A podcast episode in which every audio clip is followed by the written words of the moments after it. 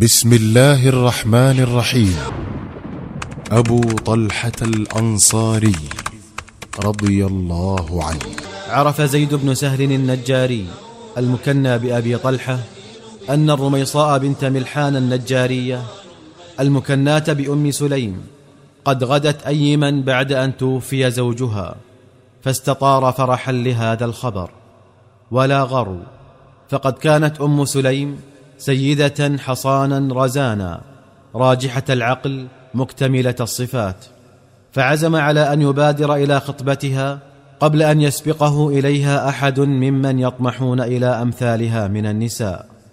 وكان أبو طلحة على ثقة من أن أم سليم لن تؤثر عليه أحدا من طالبيها.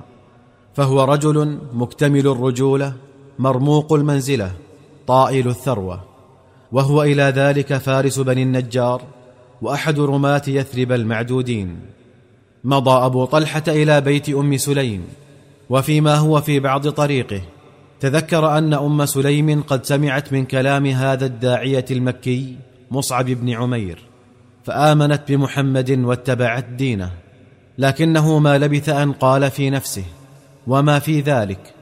ألم يكن زوجها الذي توفي عنها مستمسكا بدين آبائه نائيا بجانبه عن محمد ودعوة محمد؟ بلغ أبو طلحة منزل أم سليم واستأذن عليها فأذنت له وكان ابنها أنس حاضرا فعرض نفسه عليها فقالت إن مثلك يا أبا طلحة لا يرد لكني لن أتزوجك فأنت رجل كافر. فظن أبو طلحة أن أم سليم تتعلل عليه بذلك وأنها قد آثرت عليه رجلا آخر أكثر منه مالا أو أعز نفرا. فقال لها والله ما هذا الذي يمنعك مني يا أم سليم؟ قالت وما الذي يمنعني إذن؟ قال الأصفر والأبيض الذهب والفضة. قالت الذهب والفضة؟ قال نعم. قالت بل إني أشهدك يا أبا طلحة وأشهد الله ورسوله أنك إن أسلمت رضيت بك زوجا من غير ذهب ولا فضة وجعلت إسلامك لي مهرا. فما إن سمع أبو طلحة كلام أم سليم حتى انصرف ذهنه إلى صنمه الذي اتخذه من نفيس الخشب وخص به نفسه كما كان يفعل السادة من قومه. لكن أم سليم أرادت أن تطرق الحديد وهو ما زال حاميا فأتبعت تقول ألست تعلم يا أبا طلحة أن إلهك الذي تعبده من دون الله قد نبت من الأرض؟ فقال بلى. قالت أفلا تشعر بالخجل وأنت تعبد جذع شجرة جعلت بعضه لك إلها؟ بينما جعل غيرك بعضه الآخر وقودا له. يصطلي بناره أو يخبز عليه عجينة. إنك إن أسلمت يا أبا طلحة رضيت بك زوجا ولا أريد منك صداقا غير الإسلام. قال ومن لي بالإسلام؟ قالت أنا لك به. قال وكيف؟ قالت تنطق بكلمة الحق فتشهد أن لا إله إلا الله وأن محمدا رسول الله. ثم تمضي إلى بيتك فتحطم صنمك ثم ترمي به. فانطلقت أسارير أبي طلحة وقال أشهد أن لا إله إلا الله وأشهد أن محمدا رسول الله. ثم تزوج من أم سليم. فكان المسلمون يقولون ما سمعنا بمهر قط كان أكرم من مهر أم سليم فقد جعلت صداقها الإسلام. منذ ذلك اليوم انضوى أبو طلحة تحت لواء الإسلام ووضع طاقاته الفذة كلها في خدمته. فكان أحد السبعين الذين بايعوا رسول الله صلى الله عليه وسلم بيعة العقبة ومعه زوجه أم سليم. وكان أحد النقباء الاثني عشر الذين أمرهم الرسول عليه الصلاة والسلام في تلك الليلة على مسلم يثرب. ثم إنه شهد مع رسول الله صلى الله عليه وسلم مغازيه كلها وأبلى فيها أشرف البلاء وأعزه. لكن أعظم أيام أبي طلحة مع رسول الله صلى الله عليه وسلم إنما هو يوم أحد وإليك خبره في ذلك اليوم. أحب أبو طلحة رسول الله صلوات الله وسلامه عليه حبا خالط شغاف قلبه وجرى مجرى الدم من عروقه. فكان لا يشبع من النظر إليه ولا يرتوي من الاستماع إلى عذب حديثه. وكان إذا بقي معه جثى بين يديه وقال له نفسي لنفسك الفداء ووجهي لوجهك الوقاء. فلما كان يوم أحد انكشف المسلمون عن رسول الله صلى الله عليه وسلم فنفذ إليه المشركون من كل جانب فكسروا رباعيته وشجوا جبينه وجرحوا شفته وأسالوا الدم على وجهه حتى إن المرجفين أرجفوا بأن محمدا قد قتل. فازداد المسلمون وهنا على وهن وأعطوا ظهورهم لأعداء الله. عند ذلك لم يثبت مع رسول الله صلى الله عليه وسلم غير نفر قليل في طليعتهم أبو طلحة.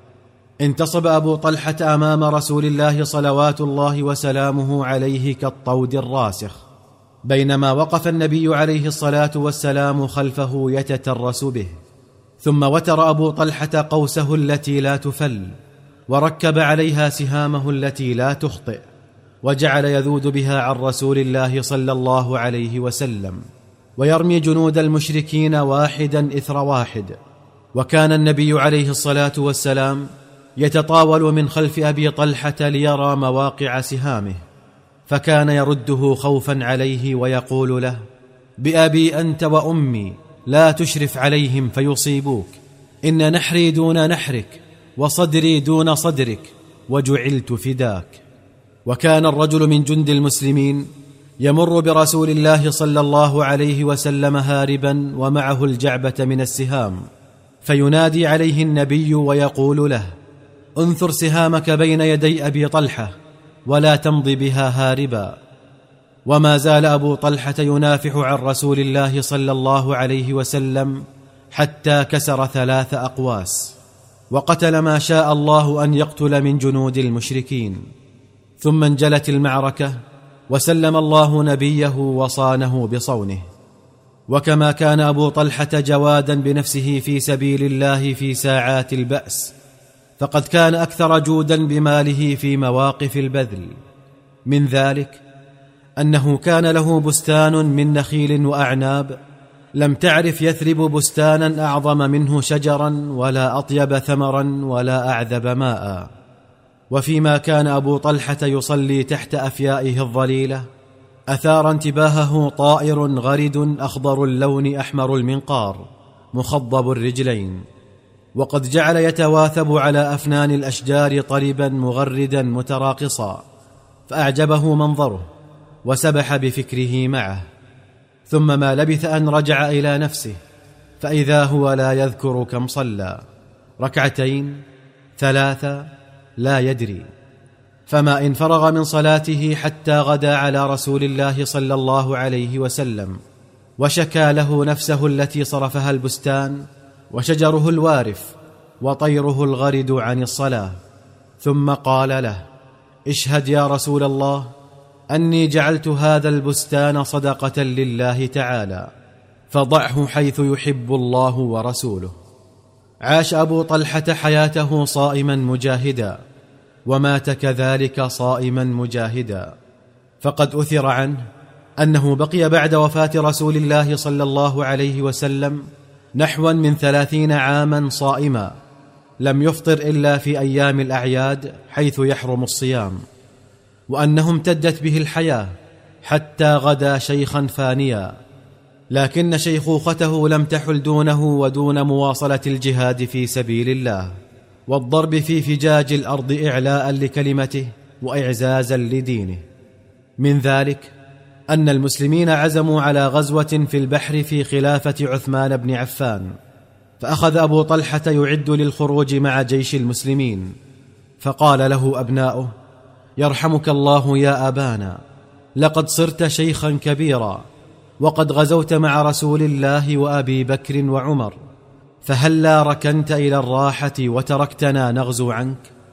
فقال إن الله عز وجل يقول انفروا خفافا وثقالا وجاهدوا بأموالكم وأنفسكم في سبيل الله. فهو قد استنفرنا جميعا شيوخا وشبانا ولم يحدد لنا سنا. ثم أبى إلا الخروج. وبينما كان الشيخ المعمر أبو طلحة على ظهر السفينة مع جند المسلمين في وسط البحر مرض مرضا شديدا فارق على إثره الحياة. فطفق المسلمون يبحثون له عن جزيرة ليدفنوه فيها فلم يعثروا على مبتغاهم إلا بعد سبعة أيام. وأبو طلحة مسجى بينهم لم يتغير فيه شيء كأنه نائم. وفي عرض البحر بعيدا عن الأهل والوطن نائيا عن العشير والسكن دفن أبو طلحة. وماذا يضيره بعده عن الناس؟ ما دام قريبا من الله عز وجل. ما عرفنا مهرا أكرم من مهر أبي طلحة لأم سليم فلقد كان صداقها الإسلام نساء المدينة.